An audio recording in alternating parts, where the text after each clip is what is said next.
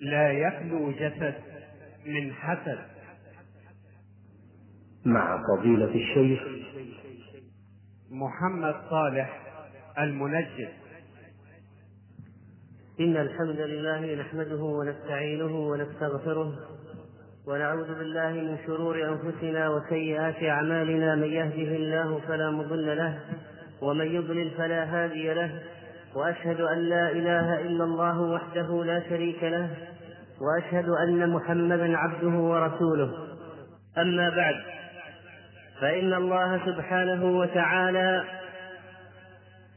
قد حذرنا من الحسد وشر الحساد وقال عز وجل موصيا بالاستعاذة من ذلك قل أعوذ برب الفلق من شر ما خلق ومن شر غاسق إذا وقب ومن شر النفاثات في العقد ومن شر حاسد إذا حسد. وبين أن اليهود حسدونا لأن الله عز وجل آتانا من الفضل ما لم يؤتهم. ود كثير من أهل الكتاب لو يردونكم من بعد إيمانكم كفارا حسدا من عند أنفسهم. أم يحسدون الناس على ما آتاهم الله من فضله؟ وهذا الحسد من أمراض النفوس. هذا الحسد الذي هو البغض والكراهة لما يراه الحاسد من حسن حال المحسود تارة يكره أن يرى نعمة عليه أصلا وتارة يكره أن يتفوق عليه وأن يتميز عليه. وهذا المرض يجعل صاحبه لا يلتذ إلا إذا رأى النعمة قد زالت عن المحسود وإن لم تنتقل إليه. وبعضهم يتمنى أن تزول عن المحسود وتنتقل إليه. والثاني أعقل من الأول وإن كان في البشر كثير من الصنف الأول. الذي يتمنى أن تزول النعمة عن المحسود ولو لم يأته مثلها ولو لم تصر إليه. والنفوس لا تحسد من هو في تعب عظيم. فمثلا لا ترى المجاهد في سبيل الله الذي وضع نفسه وماله في الخطر لا تراه يحسد. لماذا؟ لأنه في تعب عظيم ومشقة شديدة وخطورة كبيرة.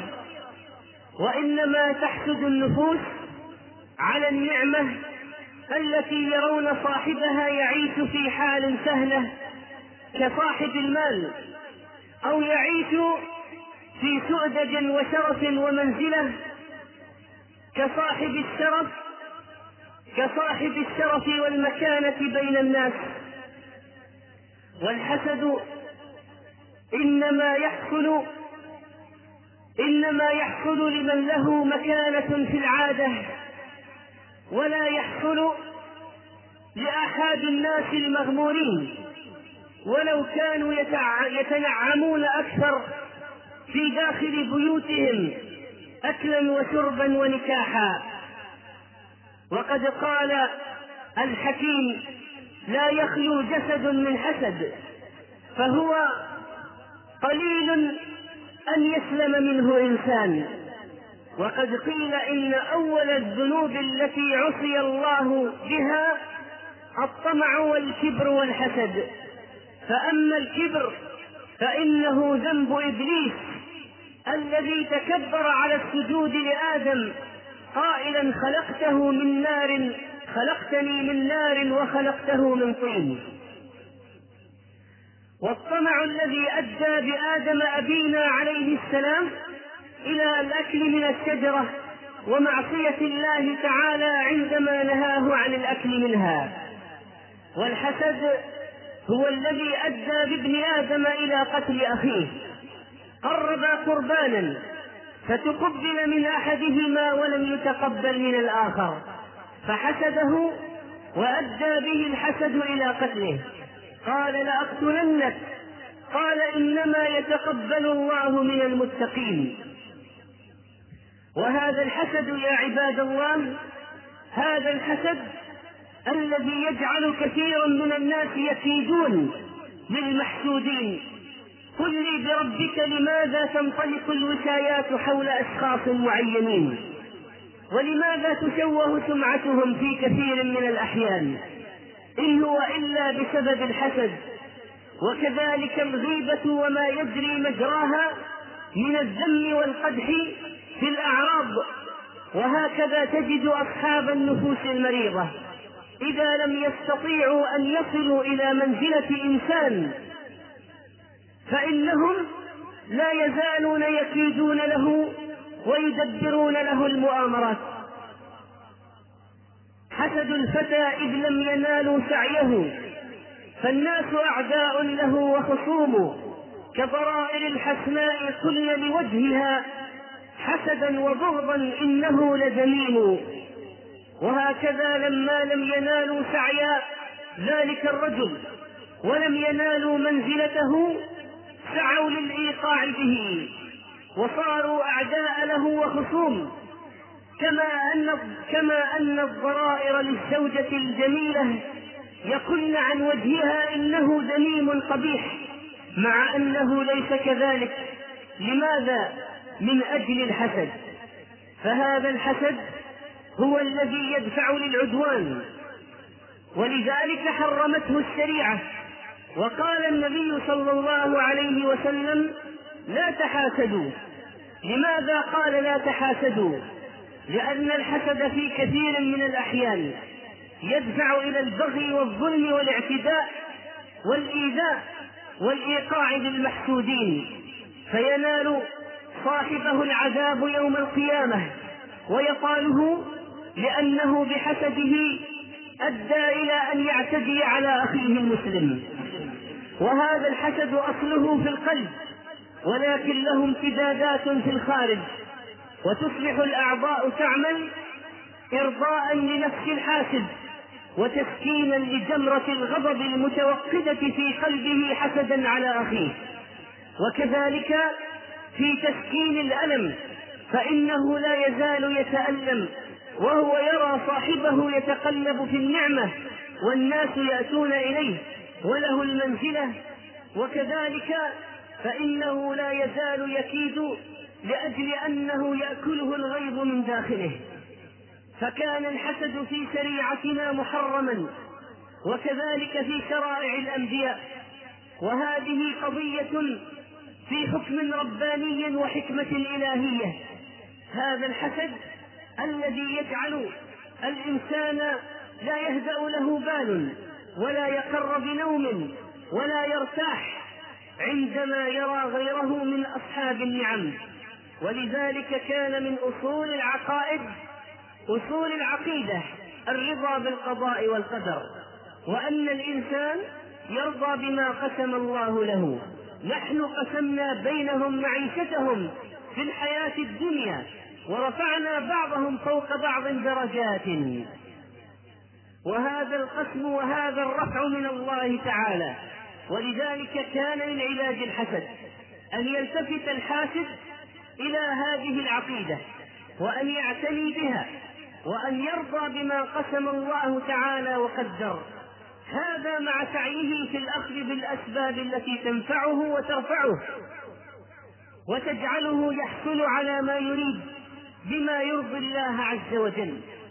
ولذلك ترى من أدنى الناس نفسا أن يكون كسلان وصاحب حسد فهو لا يريد أن يجاهد ويعمل ويتعب لأجل أن يصل ولا يريد من الآخرين أن يصلوا. فهو كسول حسود حقود ولذلك كان هذا من أردع المنازل. لقد أثنى الله تعالى على على على الأنصار لأي شيء أيها الإخوة. قال عز وجل ولا يجدون في صدورهم حاجة مما أوتوا أي مما أوتي المهاجرون من الفضل والمنزلة.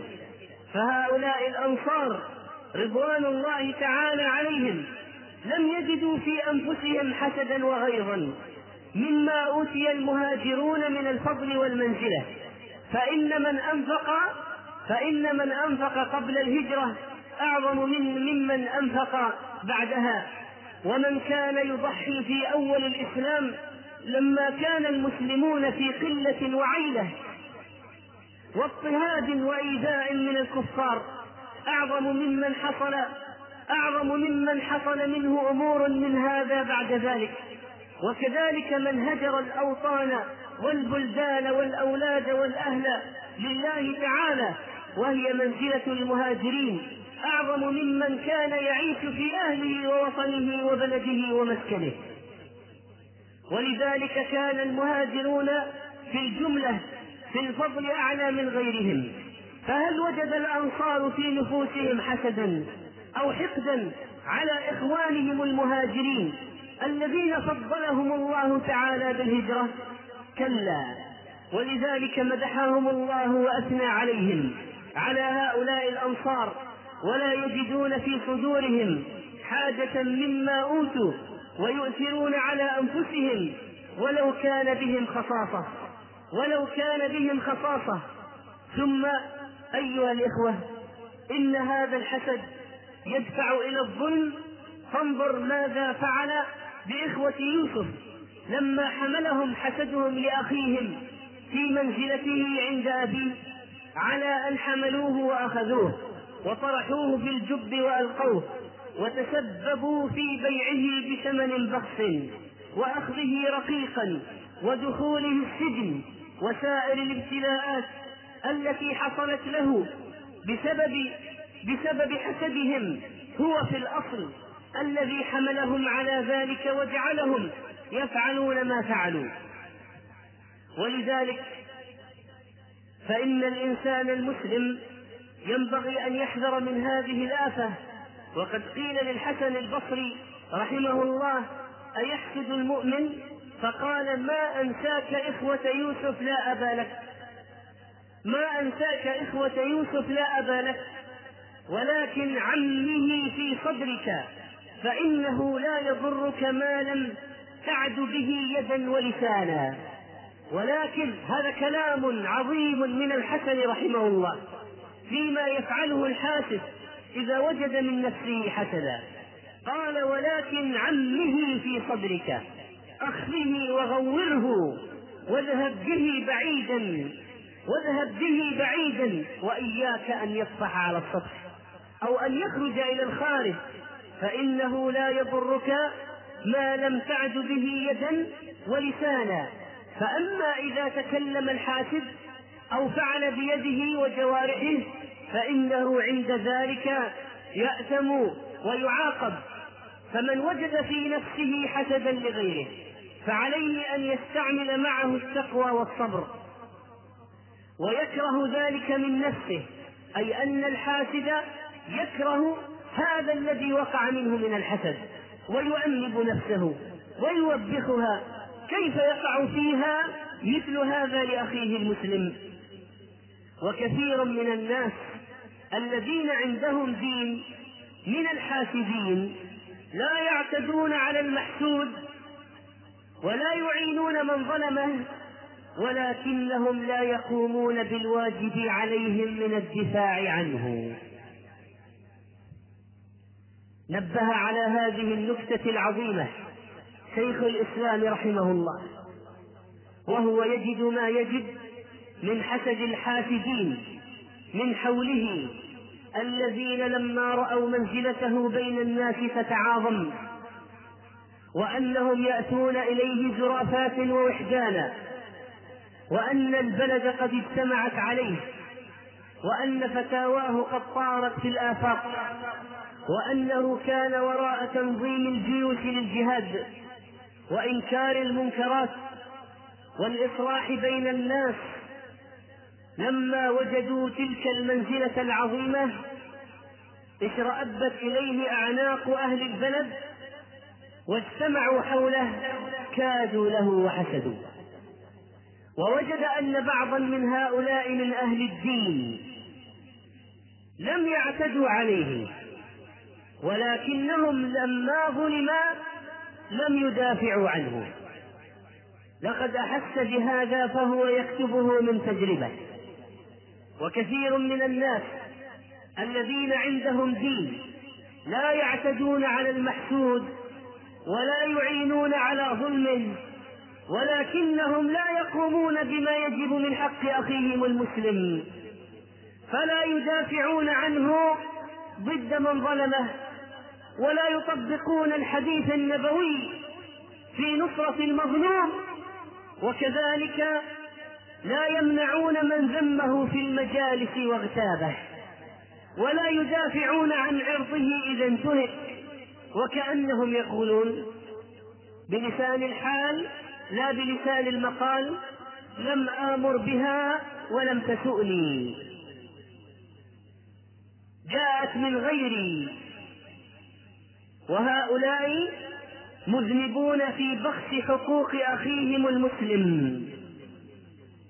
هؤلاء معاقبون لأنهم لم ينصروا المحسود لأن الله تعالى يوم القيامة ينصر في ذلك الموقف العظيم من نصر أخاه المسلم في الدنيا ويرد النار عمن رد عن عرض أخيه وذب. وهكذا. وأما من يتساهل في هذا فإنه يكون يوم القيامة في موقف عصيب. ما لم يكن له حسنات ماحية أو عفو من الله تعالى. ولذلك فإن على الإنسان إذا أحس في نفسه بحسد تجاه أخيه المسلم أن يقاوم ذلك وأن يدافع عنه ولا يرضى أن يظلم. ومن اتقى الله وصبر لم يدخل ولم يدخل في الظالمين ولا مع الظالمين نفعه الله بتقواه ورفع منزلته وقدره. وتأمل يا عبد الله في قصة زينب رضي الله عنها أم المؤمنين. كانت تنافس عائشة في المنزلة. أقرب زوجات النبي عليه الصلاة والسلام لمستوى عائشة زينب. والحسد بين الضرائر معروف.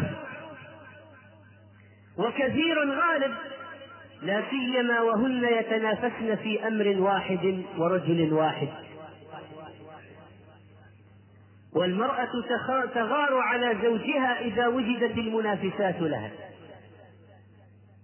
لأن شيئا من حظها يفوت بالمشاركة. والمسألة واضحة. فلما تكلم المنافقون في عائشة ورموها بالإفك وسرت الشائعات وتكلم من تكلم. ماذا فعلت زينب رضي الله عنها؟ كانت فرصة كانت فرصة للاندفاع وراء مشاعر الغيرة والنيل من هذه الضرة ولكن عصمها الله بتقواها. عصمها الله بتقواها. فلم تتكلم في عائشة بكلمة واحدة. لم تتكلم في عائشة بكلمة واحدة. ولهذا رفع الله قدرها. وكانت أسرع زوجات النبي صلى الله عليه وسلم لحوقا به. فإنه قال في آخر عمره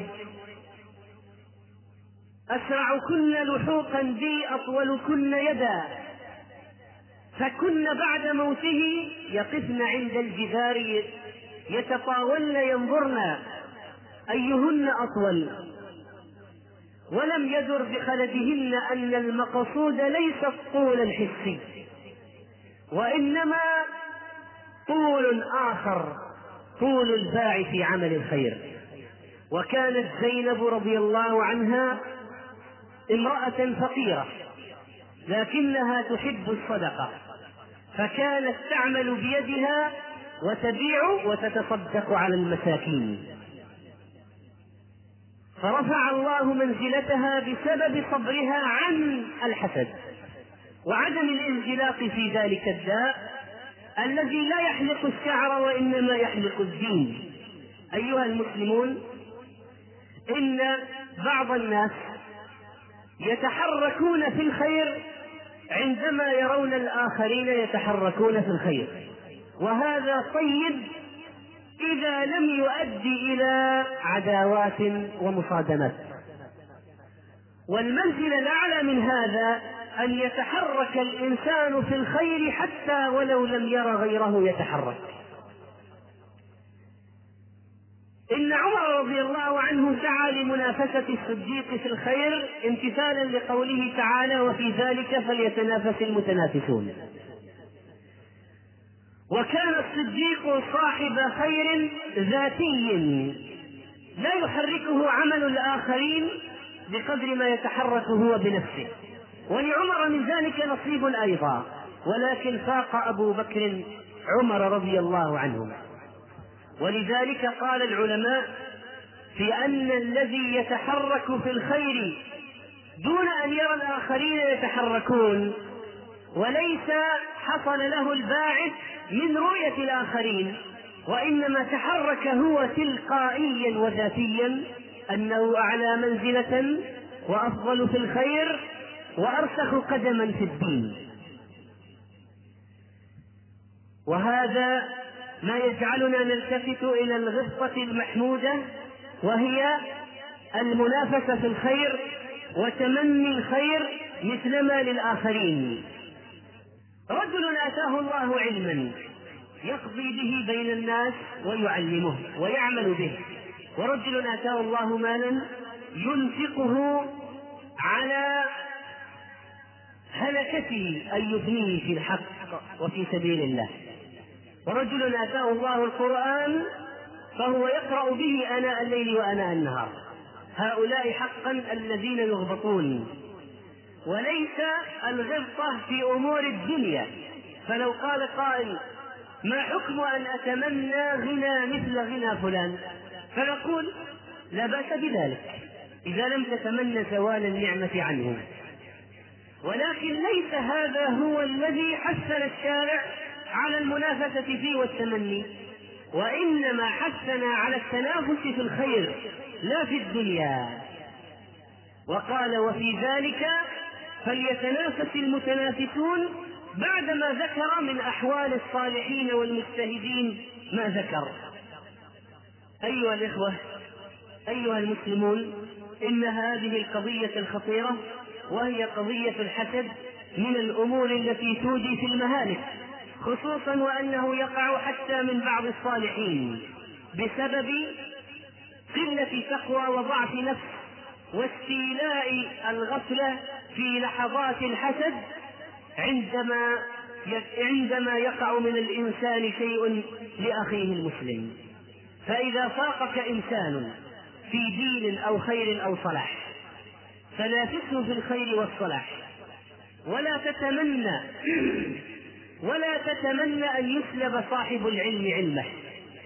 ولا أن يسلب لا أن يسلب صاحب العلم العلم الذي عنده ولا أن يسلب صاحب الدعوة نشاطه في الدعوة إياك وإياك. وكذلك لا تتمنى أن يسلب صاحب التفوق الدراسي تفوقه ولا صاحب الوظيفة العالية وظيفته. ولا صاحب المال ماله ولا صاحب الاستقرار العائلي والسعادة الزوجية سعادته. إياك وإياك يا عبد الله. إن ذلك محق في حياتك. ومعصية لله وعقوبة يوم الدين. اللهم طهرنا من الغل والحسد والبغضاء. واجعل نفوسنا سليمة لإخواننا المسلمين. اللهم طهر قلوبنا من النفاق. وأعمالنا من الرياء وألسنتنا من الكذب. أقول قولي هذا وأستغفر الله لي ولكم فاستغفروه. إنه هو البر الرحيم. وأوسعوا لإخوانكم يوسع الله لكم. الحمد لله رب العالمين. أشهد أن لا إله إلا هو ولي المتقين. وأشهد أن محمدا رسول الله النبي الأمين. صلى الله عليه وعلى آله وصحبه أجمعين. بلغ الرسالة وأدى الأمانة ونصح الأمة. فصلوات الله وسلامه عليه إلى يوم الدين. أيها الإخوة وفي وعلى مشارف نهاية العام الدراسي الذي يخوض فيه كثير غمار الامتحانات فإن قضية الحسد بين الطلاب أمر واقع فينبغي أن ينتبهوا لذلك. ثم إن قضية الأساليب المشروعة وغير المشروعة من أجل الامتحانات قضية خطيرة وحساسة ولذلك فإننا نتساءل أحيانا لماذا يلجأ كثير من الطلاب إلى الأساليب غير المشروعة؟ من أجل النجاح. بحثا عن أسئلة الامتحانات وسعيا في كشفها أو شراء لها أو غشا في قاعات الاختبارات ونحو ذلك. لماذا؟ الكسل الإهمال اللامبالاة يسعون للنجاح بغير بذل جهد يريدون ثمرة بغير بذل سبب إن ذلك وبال عليهم.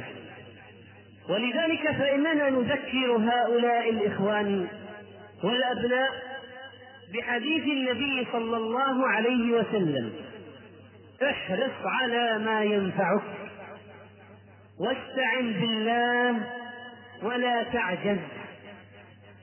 احرص على ما ينفعك وليس على ما يضرك. في الدنيا والآخرة. احرص على ما ينفعك واستعن بالله ولا تعجز. احرص على ما ينفعك يعني ابذل الأسباب المؤدية إلى النتائج الأسباب المشروعة المؤدية إلى النتائج الطيبة. احرص على ما ينفعك ابذل الأسباب. واستعن بالله يعني لا تتكل على نفسك ولا على جهدك ولكن اتكل على الله. فلا تتكل على مذاكرتك ولكن اعتمد على الله مع بذل الأسباب. سبحان الله ما أنفع هذا الحديث في الحياة. استعن بالله ولا تعجز. لا تعجز عن اتخاذ الأسباب المشروعة. احرص على ما ينفعك. واستعن بالله ولا تعجز إنه مما يسوء أيها الإخوة أن تكون هناك حالات كثيرة من هذه الأمور. إن الأمة الغشاشة لا تفلح. وإن الذين يريدون أن ينالوها سهلة من غير تعب لن يفلحوا. وإن هذه النتائج الغير المبنية على حقائق لن تنفع بل إنها ستكون حبرا على ورق ولن يشعر معها الشخص بطعم ولا لذة حقيقية. كيف وهو يعرف أنه أخذها بغير سبيل شرعي بغير تعب بغير فهم بغير جد وحرص على ما ينفع؟ ولا بد أن تكون الأمانة قائمة في الجميع. طلابا ومدرسين لأجل الوصول إلى التعليم الصحيح والهدف المنشود والقضية المرجوة من وراء التعليم والتربية قبل التعليم. لقد أحزنني كثيرا. قصة قصها علي مدير مدرسة. قال ذهبت بالطلاب في استعداد لحفلة خارج وقت الدوام المدرسي وتدريبات في المدرسة. خارج وقت الدوام المدرسي. ولما انتهينا من التدريبات وأردنا الانصراف أذن المؤذن للصلاة. فقلت للطلبة ستنتظرنا الحافلات أمام باب المدرسة ريثما نصلي ونركب. وكان معي خمسة وستون طالبا. من القسم الثانوي كم صلى معي منهم؟ صلى معي منهم اثنان فقط. فقط. فتصور وتأمل وتفكر يا عبد الله. خمسة وستون طالبا من أبناء المسلمين لا يصلي منهم إلا اثنان فقط. وأنت تعلم أن بين الرجل وبين الكفر ترك الصلاة فمن تركها فقد كفر. إننا إذا أيها الإخوة أمام قضية خطيرة في التردي والانهيار ولا بد من المسارعة إلى الإنقاذ. ولا حل إلا بالدعوة إلى الله والإقبال على الدين والتوبة إلى الله. أما أن يعرف أولئك الله في أيام الاختبارات ولا يعرفونه في غيرها وربما صار بعضهم لا يعرفه حتى في أيام الشدة. كحال مشركي هذا العصر بالمقارنة بحال مشركي قريش. الذين كانوا يعرفون الله في الشدة فإذا نجاهم إلى البر إذا هم يشركون. ولكن من كفر بعض الناس وعنادهم أنهم لا يعرفونه حتى في أوقات الشدة. وإن من العيب الكبير أيضا أن ترى الطالب منهمكا في الأمور العلمية التي يسمونها علمية من هذه الدنيويات ولكنه لا يلقي بالا للمقررات الدينية الشرعية ولا يحرص على مذاكرتها ويستخف بها هذا حال كثير من الطلاب. توحيد فقه حديث تفسير سهل كله ينجح وهكذا صار الانطباع سائدا عند الطلاب أن المواد الدينية تافهة وأنه ينجح فيها بغير جهد كبير وعناء.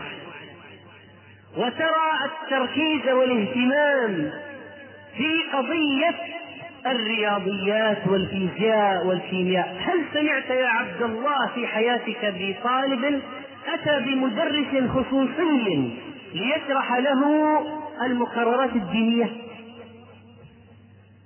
قد يقول إنني أفهمها ولا تحتاج إلى شرح. وبالفطرة تأتي. ولكن هل الحقيقة هي كذلك؟ هل جربت أيها الأب أن تمسك بكتاب التوحيد مثلا في المرحلة الثانوية أو المتوسطة وتوجه أسئلة إلى ولدك لتعرف ماذا يفقه من التوحيد الذي هو حق الله على العبيد؟ ثم أيها الإخوة ما هو الحكم الشرعي في إلقاء كتب المواد الدينية في البراميل الخضراء بعد انتهاء الامتحانات؟ وفيها الآيات والأحاديث من كلام الله تعالى وحديث نبيه صلى الله عليه وسلم وشرح العلماء عندما تلقى في براميل القمامة وعندما تلقى في الشوارع يدوسها الناس والمارة والسيارات ما هو الحكم في هذا؟ أليس منطويا على استخفاف؟ أليس نوعا من الازدراء والاحتقار لما في هذه الكتب؟ أليس من الممكن أن يؤدي إلى نتائج خطيرة جدا على العقيدة؟ ولذلك فإنني أؤكد أيها الإخوة على مسألة الاهتمام بالمواد الدينية الشرعية فهما وتعلما واحتفاظا بكتبها ومحافظة عليها وعدم استخفاف بها. فإنك في قبرك لا تسأل عن فيزياء ولا كيمياء ولكن تسأل في العقيدة من ربك؟ ما هو دينك؟ من هو نبيك؟ وإنك تسأل يوم القيامة أيضا في هذه الأمور. وإذا كنت ممن لا يحتاج إلى هذه الكتب فلا أقل من الصدقة بها أو إرسالها إلى من يحتاجها.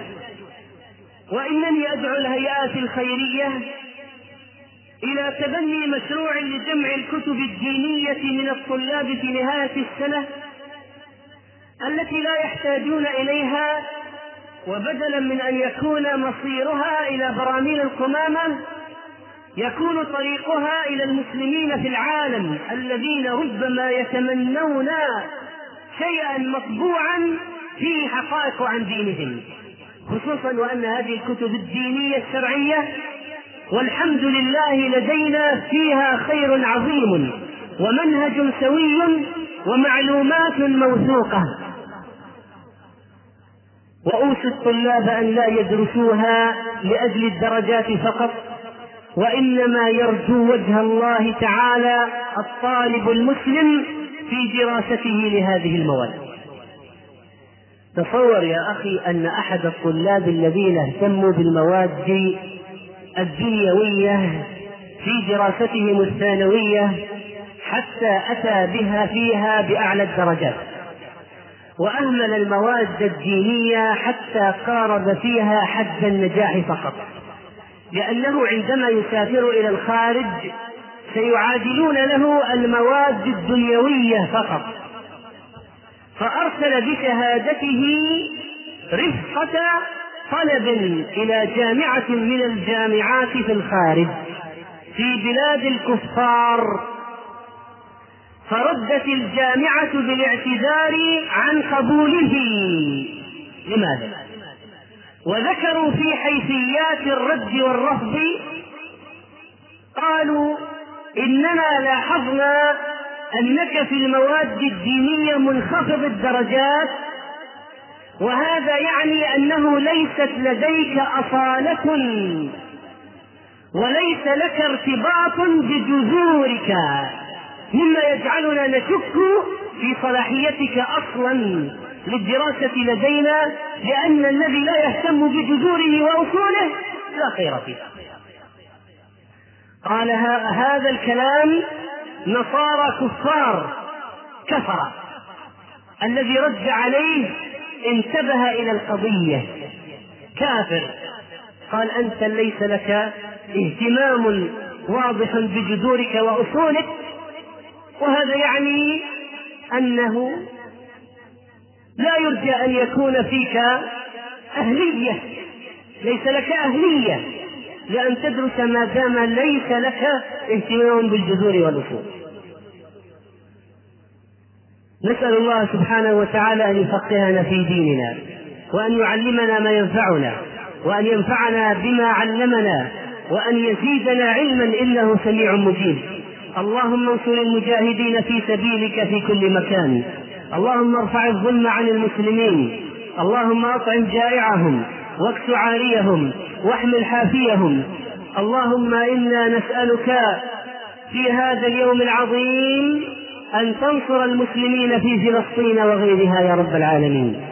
اللهم أخذ اليهود الذين فتحوا نيرانهم على المسلمين. اللهم أحصهم عددا. واقتلهم بددا. اللهم أخزهم وشردهم وشرد من خلفهم ممن يوالونهم يا رب العالمين.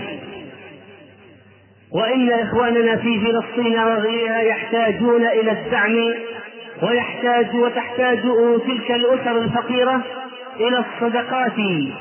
ولذلك فلا ننسى إخواننا المسلمين في فلسطين والشيشان وغيرها من بلاد المسلمين. دعاء ونصرة وصدقة وتأييدا سبحان ربك رب العزة عما يصفون وسلام على المرسلين والحمد لله رب العالمين. وقوموا إلى صلاتكم يرحمكم الله.